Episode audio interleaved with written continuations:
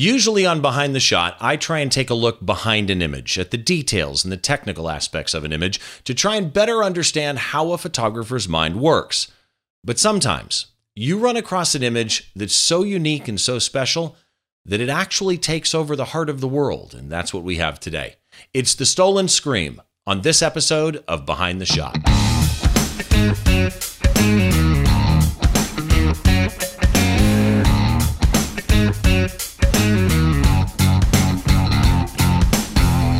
Hi, welcome to another episode of Behind the Shot, where we try and get inside the mind of great photographers by taking a closer look at one of their shots to try and get an idea of how that photographer's mind works, whatever it is from conception to completion to post production, and all the stories that happen in between, because every shoot's got a story to it. My name is Steve Brazill. I'm your host.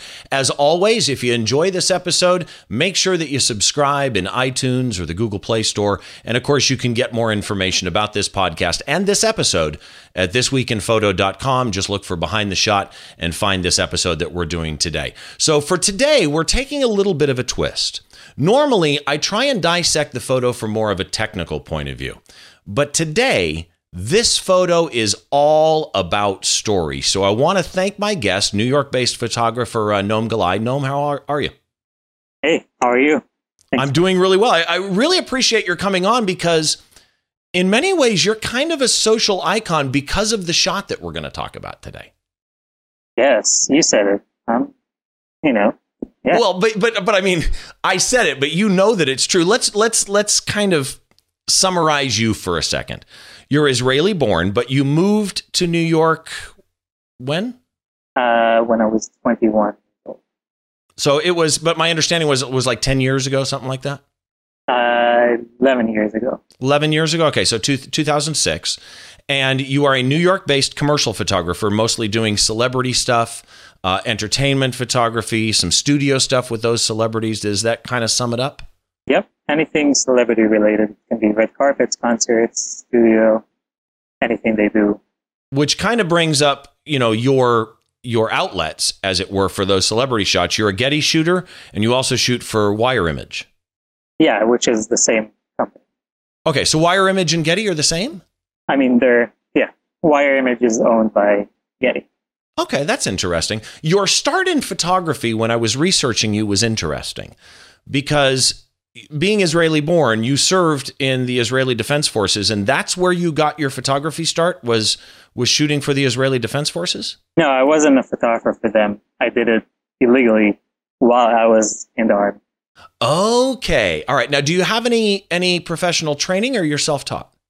Uh, self-taught mostly. Uh, which is which is fascinating Say that last part again. And a lot of YouTube, watching a lot of YouTube videos and learning myself most of it. But, Which is really fascinating to me because if you're self-taught and a lot of YouTube, I want you I want the audience to hear this list of areas you've been published.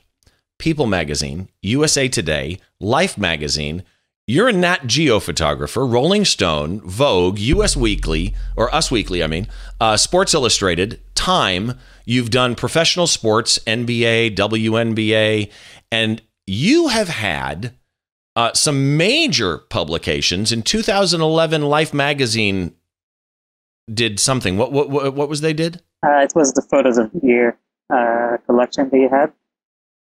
And you uh, were one of the photos of the year for 2011 for Life Magazine. Yeah, right before and, they shut off the magazine, uh, or you know the the monthly magazine they had. Right. But but with that, the photo they chose was your photo of New York. The, was it the one with the two lights from the yeah, memorial? Uh, tribute lights uh, every year. Uh, is happening on 9/11. So I shot it so, from the helicopter, and uh, they they chose it for photos of the year. And and that photo will be in the gallery on the post at thisweekinphoto.com for this episode. If you haven't seen this shot, you need to go see this shot, trust me. But then also, last year, 2016, I'm guessing then, based on it was March, I think, of 2016, then candidate Donald Trump. Uh, Time magazine put a photo of Donald Trump with some check boxes in the middle. This will also be in the gallery of images on the on the blog post. That's your photo on the cover of, of Time magazine? Yeah, yeah. That was a big surprise for me, but I'll take it any day.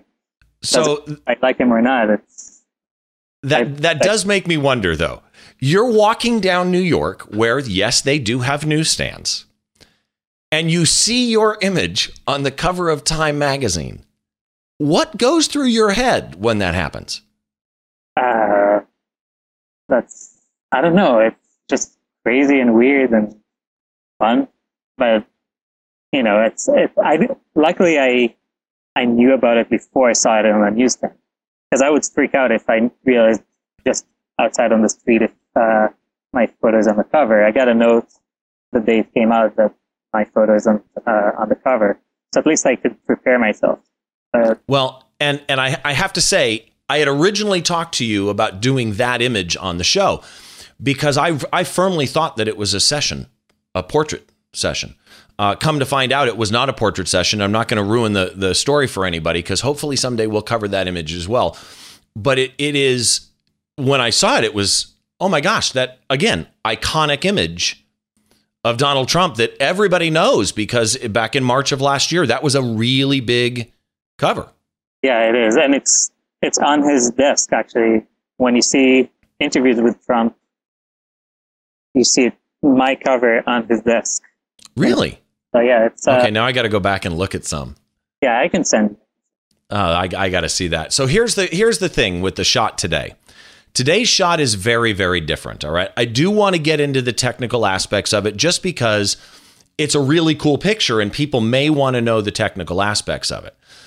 But really, for this shot at least, it's all about the story. So the photo is called The Stolen Scream. Before I show the picture, give me an idea of what you were trying to accomplish with this. And while you're talking, I'll, I'll pull the shot up. Uh, basically, it's an idea I had in my mind for many years before I shot it, but I never had a way to create it. I didn't like. I wasn't good enough uh, a photographer to really create it and uh, make it happen as I see it in my mind.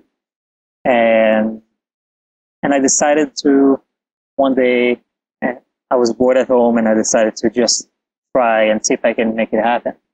The whole photo shoot was probably, I can look into exit, but it's between 20 to 25 seconds, the whole shoot from photo, photo number one to the last photo. Uh, uh, yeah, so it's just something I had in my mind. And And and we should probably say because I've got the picture on screen right now. I mean, you you can see it with me here. And this is the colorized version. You also sent me a black and white version of this shot, which I'll put up shortly too. But this is you in this picture. This is a selfie. yeah, it's a self portrait. It's before the word selfie was invented.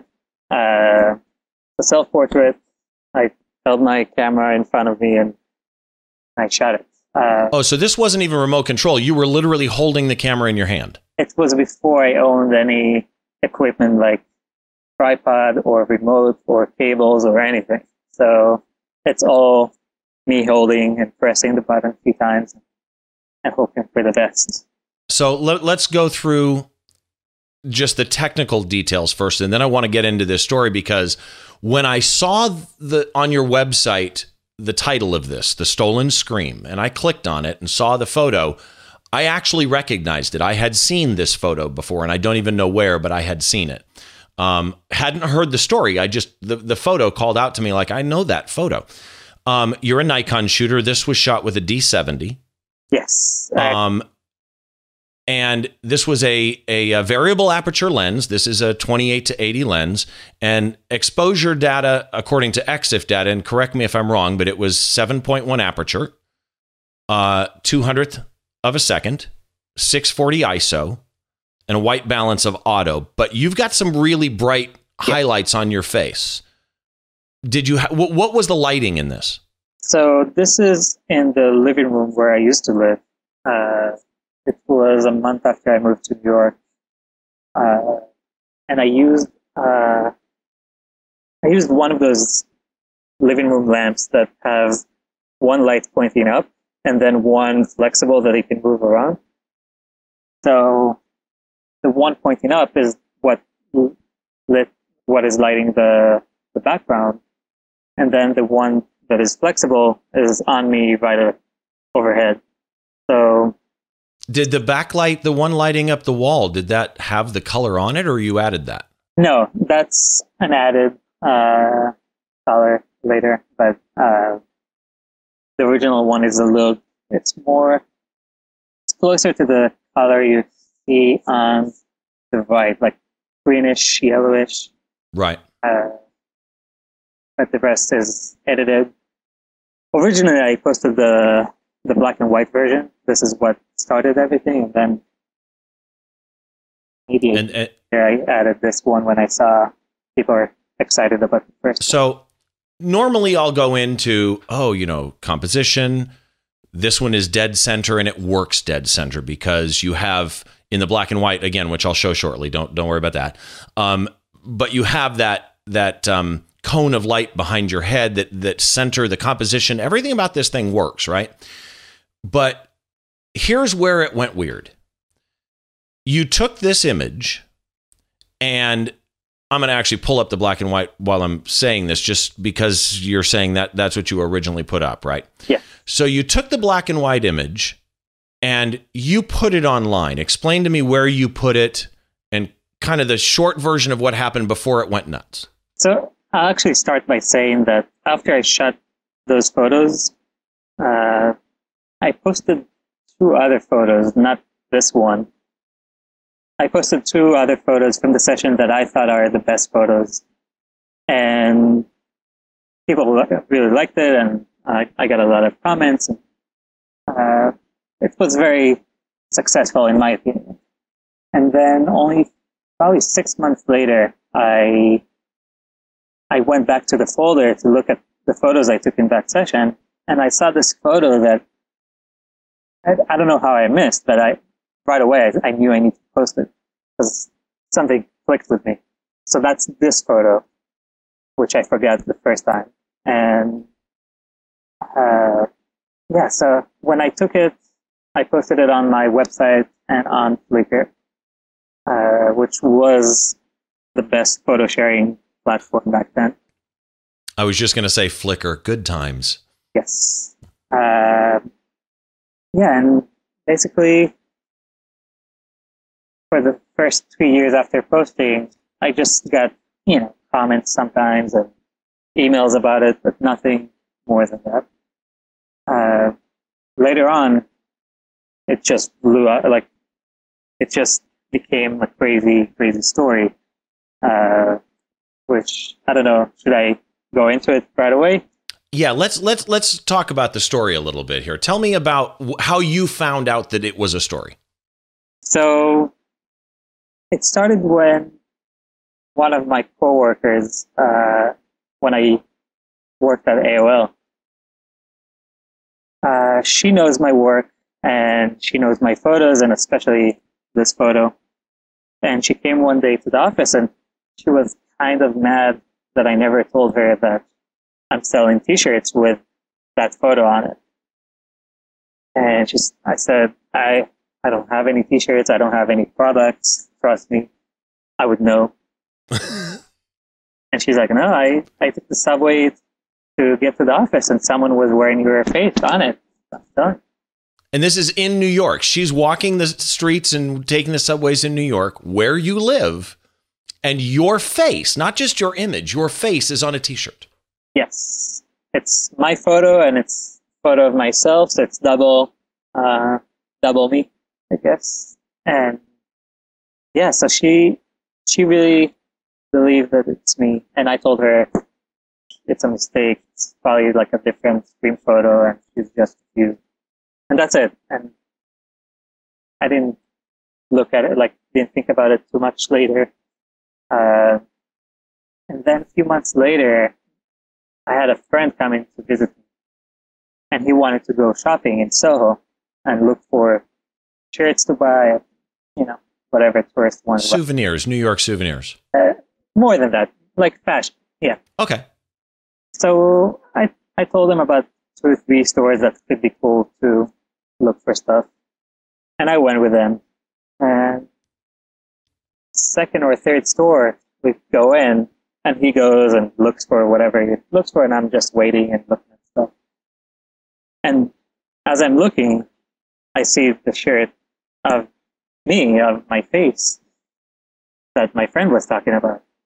So I knew she wasn't imagining it was was real. So uh, so now you've got this shirt in New York with people wearing it and stores selling it. And it's a major store also. It's not like that tiny like it's one of the biggest stores in, in Soho. So so at that point from a from a photographer point of view, are you thinking to yourself, do I need to, you know, did I register the copyright? Do I need to call an IP attorney? You know, what do I need to do? Or are you just flattered and going, hmm, okay, interesting? No, I, first of all, I just took the shirt and I bought it. I, I had to get a, like, I wanted to have a copy of it in case I go and sue them. So I bought, I think, two different shirts, different colors they, that they had. Uh, I still have them here in my closet. Did the guy at the register recognize you? No, it's impossible to recognize. but, uh, and I didn't want to tell them anything so they don't get scared and get rid of everything before I sue them, if I sue them. Right. Uh, and then I went home and I decided to see, like in my head, I'm like, if one company used it for merchandise or whatever commercial use, why wouldn't other people use it? Probably there are more cases online that I can find. So I started searching, and within a few minutes, I started finding more and more and more cases of commercial use or personal use or any kind of use you can imagine. So and, I'm, I'm curious at this point then. First of all, was the image registered? Yes, that's okay. the only the, from that session. Those photos from that session, those are the only photos I ever registered uh, with the copyright. Okay, so you do register your images, but then I'm curious, what method do you? Because I just did an episode with Ed Greenberg and Jack Reznicki on copyright, and uh, what what method did you use to search? Did you just do a Google image search? Uh, in the in the first years, it was way harder than today. Uh, first years, I mostly just Googled keywords like scream, angry, stuff like this, and in different languages Spanish, Arabic, different languages. Right. Uh, and I, it, it worked. I found a lot of results. Uh, since then, a lot of companies like TinEye and Pixsy and and Google Images uh, came out that you can do the reverse search. So I upload one of my photos and it finds anything similar right. to it online. So what I do is just every time I decide to search, which is almost every day, uh, because every day I find new cases, new uses. Uh, even now, like 11 years later. So it's every day I find a different use in a different country. But what I do instead of just uploading the original photo, I upload a random use that someone used. So because every different use is different colors a little bit or, you know, different contrast, different, you know, methods. So by searching other people's uses of my photo, I can find a lot of other random ones. Uh, so, where did you, as you're searching around, end result is you found this thing has been used literally around the world? Yeah. And I'm guessing every country on Earth right now, except for probably North Korea and few of the smaller places in Africa that don't have internet or access to my photos. Pretty much all of them uh, I found my photo, including some very random, weird countries. So I know about uh, you. You did find it in Iran, I think. Uh, yeah. Uh, Syria, Egypt. Yeah. Uh, I think I saw Spain or Argentina. Both. Both? Okay. if I name a country, it's going to be yes. you can go crazy. Don't go to the ma- like all the major ones. Yes, like U.S., England, Italy, Germany, uh, Brazil, Argentina, Colombia. But it's not all commercial, though. I mean, I know somewhere it was used as a book cover or something somewhere, right? Uh, in few different countries, actually. It's uh, there are books in. What was the last one I found? The last one I found, I think, is in Lebanon, and I found in Spain. I found in Mexico. Uh, yeah, I found few book covers. I found a lot of album covers, like music albums, uh, including some big names, big bands. Uh, so here, here's a question then. We're talking commercial stuff, right? T-shirts and books and album covers and and that type of a thing. From an IP, intellectual property point of view, that becomes a legal issue. Um, magazines. But what I found fascinating was this image, your face, became. I'm trying to think of, you know, good wording here. The face of the people. I mean, this became an iconic un- image of unrest or symbol of unrest or protest, correct?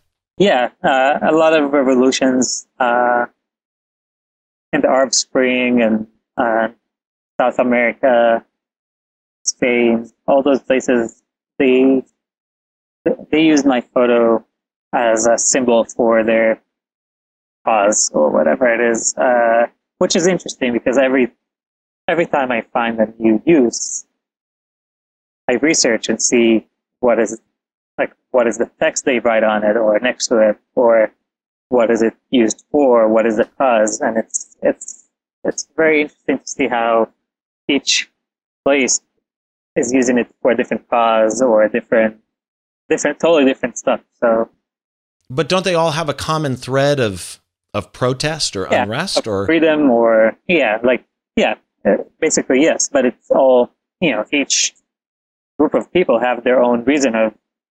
Right. For wanting that. Yeah. Well, you know, and, and I'm trying to remember there was a video you've and, and the four video links that you sent me will be in the blog post for this by the way but one of the videos i think it was the f-stoppers video um, st- stuck out at me because some of the images in there it's not a picture anymore it's literally a painting or a stencil on a wall and through a bombed out building and on the side of this bombed out building will be Noam's face. And have you ever thought to go to one of these places? I think about it every day. I'm just not allowed. Uh, as an Israeli, I'm not allowed to go to most of those places. So I I'll wait for one day to things change, and I'll I'll be happy to go to all those countries and and take a selfie with my face. And take a selfie with your selfie. Yeah. So we touched on the IP thing because at the time this happened, really all the conversation was about the the intellectual property issues with the the illegal stolen henceforth the name of the image the stolen scream. The stolen image and the the the the uh, the infringement of your copyright. Um and really in in the years since it's more become just the story of the story because it really is this doesn't happen every day that that an image taken by a photographer whatever it is becomes the image in the face of the people. And and I mean to me that's really cool that that's you that's got to be a real amazing sense of pride to you that in some manner shape or form intentional or not you captured within this image the uh the pent up angst of entire populations of people. Yeah, no, it's uh, it's pretty easy to to know that people connect to my photo that way and use it to like change their lives. It's not like you know, it's not like a an emoji that they use in a text message. It's like they painted over buildings and they put it on on the walls of like their leaders, and it can be Gaddafi, it can be Ahmadinejad, it can be any of those major leaders in in the Arab world that they they had to face it because it's like in signs when they marched the city. In Iraq, it was over the like one of the cities. They covered like every uh, every pole in the in the city had a flag with my head on it, which is great. You see thousands of people marching. And it's my face. It's it's kind of interesting and it's not lost on me and I'm sure it's not lost on you that this thing is being used while it's while it is all around the world. It is being used prominently in Arab countries and you being Israeli and your face being the sign of protest for them is really neat to me. I mean, uh, uh as I said that, I actually just got chills a little bit because that is just so cool. But then that brings us back. It was a copyright infringement. Did you sue the t shirt people? What did you decide to do? I ended up not suing the company because it was, it got so out of control so fast that it's so hard to sue. It's not a usual case. I do sue companies and people for stuff like this on my other photos. When I when I have other photos that people steal, I sue them. Uh, with this specific one, it's just so crazy, and everyone's still from each other and from other places, and it's it's just so complicated in so many countries. I need probably like a team of 400 lawyers uh, to deal with this, and I just didn't want. To. I I'd rather let the photo do its thing, bring down governments, bring down bad people, right? And kind of kind of its natural organic path, as it were. Yeah, it's uh, you know like the impact this photo is like had or will do, and doing this like even now is way bigger than the few bucks I can make off of few t-shirts or books. Uh, so for this specific photo, I'm, for now, I'm letting it just go and see the impact it can do. So, so let me ask you this: somebody, there's a photographer out there who shoots whatever it is, and that image without control. I mean, because really, this thing just spiraled, right? You could not have caught up to it if you tried to. Um, photographer puts an image out, and it does go viral. Uh, having gone through it, any tips for the photographer that at, at rapid rate, at, at high speed, loses control of their image? First of all, uh, copywriting everything with the, if you're in the US, registering everything with the copyright office is important if you want to make money. Uh, well, and also even if you're not in the US, because as as was covered in the copyright issue I did, one of the things Ed said is if you have an image and you live in uh, making stuff up here, you live in Rome. Still, because of the population and the business in the US, the odds that your image, even if you're a, a Rome based Italian photographer, the odds of your image being infringed in the US are still great.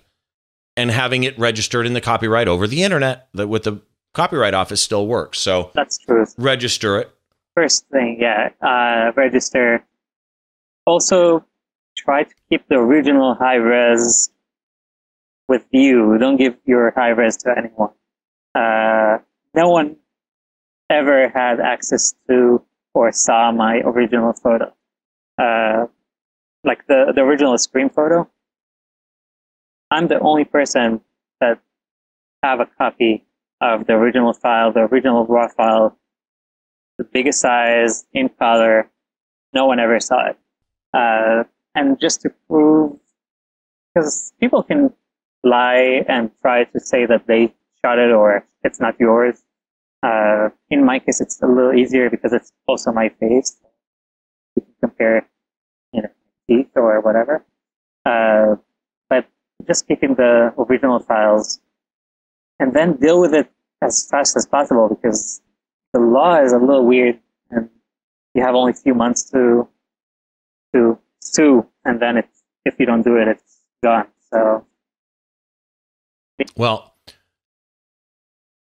I find the entire story to be so unique and so inspiring in so many ways. And I, I actually, like I say, I love the fact that you you see what this image really is to I can't think of a better word than humanity, right? I mean, there are civilizations who, and there are people in those civilizations right now that this image really, really resonates and means something to them based on their cause. And you saw that and you let it take its organic course. And, and I absolutely love that. So if people want to learn more about you, what's your website?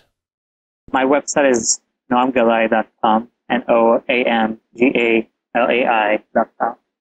Okay. And on Facebook, you're same, Noam Galai. Noam Galai. Instagram, same. Twitter, you're different. Yep. It's N Galai on Twitter. Uh, and you have your own Wikipedia page. So that's kind of cool. I, uh, and people don't have to visit it. It's just. Well, but it's still kind of cool.